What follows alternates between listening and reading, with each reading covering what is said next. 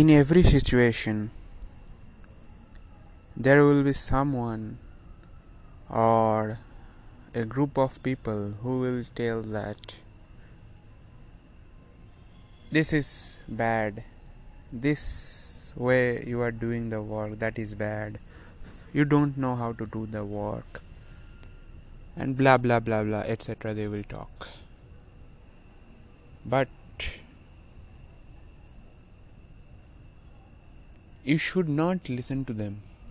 You should not listen to them.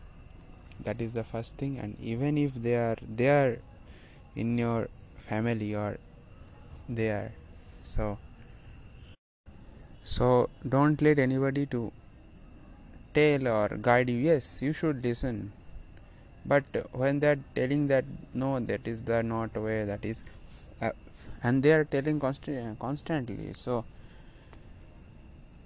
you have to give them away and go by side. This is the only way to be free from them. So, thank you. Kasap is signing off.